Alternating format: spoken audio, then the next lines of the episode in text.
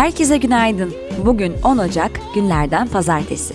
Mikrofonda her hafta başı olduğu gibi ben İpek Naz Çınar. Umarım keyifli bir hafta sonu geçirmişsinizdir ve yepyeni bir haftaya hazırsınızdır. Geçen haftalarda Yakup size bizi nereden dinlediğinizi sormuştu ve birçok dinleyicimizden dünyanın farklı yerlerinden fotoğraflar aldık. Ben de bugün bizi nereden dinlediğinizi çok merak ediyorum. O yüzden Twitter'da Aposto Podcast hashtagini kullanarak veya Instagram'da bizi etiketleyerek bir ses verirseniz çok mutlu olurum sevgili dinleyenler.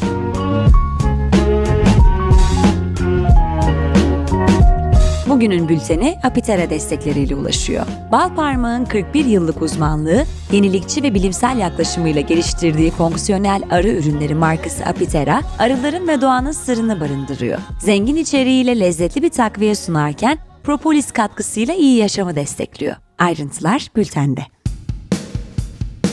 Piyasalar ve ekonomi.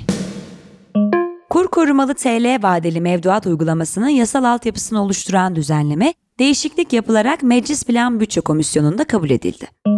Türkiye Esnaf ve Sanatkarları Konfederasyonu TESK Genel Başkanı Bendevi Palandöken, gıda ürünlerinin fiyatlarında artış yaşandığını ve esnafın bu artışı satış fiyatlarına yansıtmak zorunda kaldığını söyledi. Palandöken, Fiyatlar arttıkça esnafın hem karı hem de satışı azalıyor. Özellikle temel gıda ürünlerinde fiyatların kısmen düşmesi için katma değer vergisinin oranı %1'e indirilmeli, dedi. Avro bölgesinde Aralık 2021'de enflasyon bir önceki yıla göre %5 oranında artış gösterdi. Avrupa İstatistik Ofisi, Aralık ayındaki enerji enflasyonunun %26, gıda, alkol ve tütün enflasyonunun da %3,2 olduğunu açıkladı. İş Dünyası Çay İşletmeleri Genel Müdürlüğü yani Çaykur'da çalışan mevsimlik işçiler Rize'de eylem yaptı. İşçiler ücretlerinin kamuda kadrolu çalışan işçilerle aynı seviyeye yükseltilmesini ve aldıkları ücretli ikramiyelerdeki vergi oranının düşürülmesini talep etti. ABD'de Amazon, karantinada olan personeli için uyguladığı ücretli izin politikasında değişikliğe gitti. Çalışanlarına 14 güne kadar ücretli izin hakkı tanıyan şirket, izin hakkını bir haftayı ya da en fazla 40 saati kapsayacak şekilde değiştirdi. Şirket yeni kuralların hemen yürürlüğe gireceğini söyledi. Almanya merkezli otomotiv şirketi Daimler, Mercedes-Benz'in otomobil satışlarının 2021 yılında %5 oranında düştüğünü ve 2,05 milyon satış yaptığını açıkladı. ABD merkezli video oyun platformu Roblox Corp, Çin merkezli teknoloji şirketi Tencent Holdings ile ortaklaşa geliştirdiği Lublesi isimli uygulamasını bir sonraki versiyonu üzerinde çalıştıklarını ifade ederek servisten kaldırdı. PayPal'ın kendi stablecoin'ini piyasaya sürmeyi planladığı paylaşıldı. Şirketin kripto ve dijital para birimlerinin sorumlusu Jose Fernandez Zaponci haberi doğruladı. Politika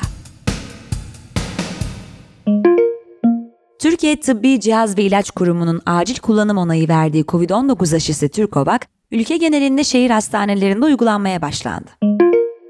Uluslararası Af Örgütü, ABD'nin Küba'daki askeri üssünde bulunan Guantanamo kampının kapatılması çağrısında bulundu. Örgüt, kamptaki tutukluların insan hakları ihlallerine maruz kaldığını öne sürdü.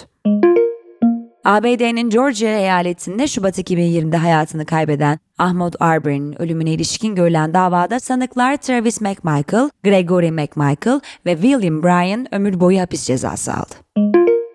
İran Devrim Muhafızları Kudüs Gücü Komutanı Kasım Süleymani'nin hayatını kaybetmesine ilişkin ABD vatandaşı 51 yetkiliyi yaptırım listesine ekledi. Listede ABD Genelkurmay Başkanı Mark Milley, Ulusal Güvenlik Ajansı Başkanı Paul M. Nakason ve Merkez Kuvvetler Komutanı Kenneth McKenzie gibi isimler de yer aldı. Fransa'da 100 binden fazla kişi Covid-19 aşısı zorunluluğunu protesto etmek için bir araya geldi. Protestolar Avusturya'nın başkenti Viyana'da da sürerken Almanya'nın Hamburg şehrinde de 16 bin kişi aşı karşıtı gösterilere katıldı. Teknoloji ve Startup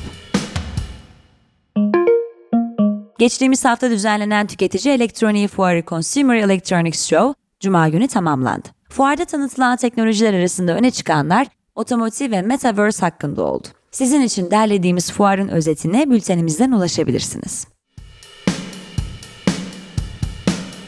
Spor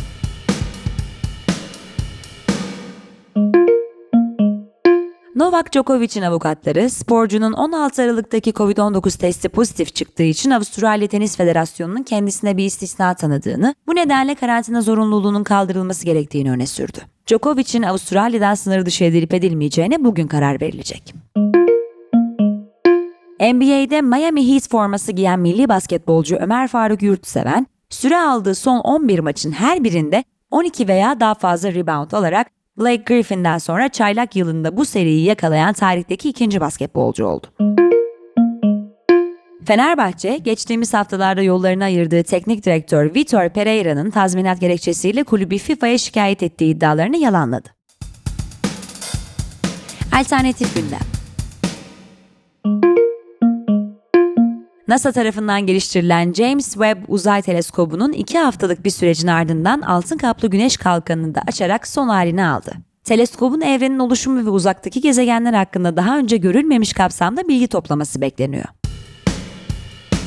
Günün hikayesi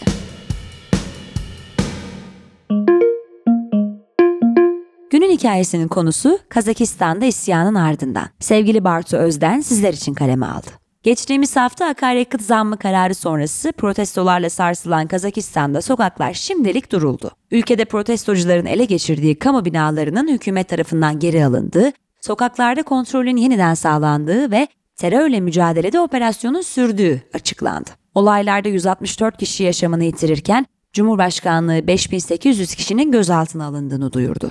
Bu güzel yazının devamı bültende sizleri bekliyor.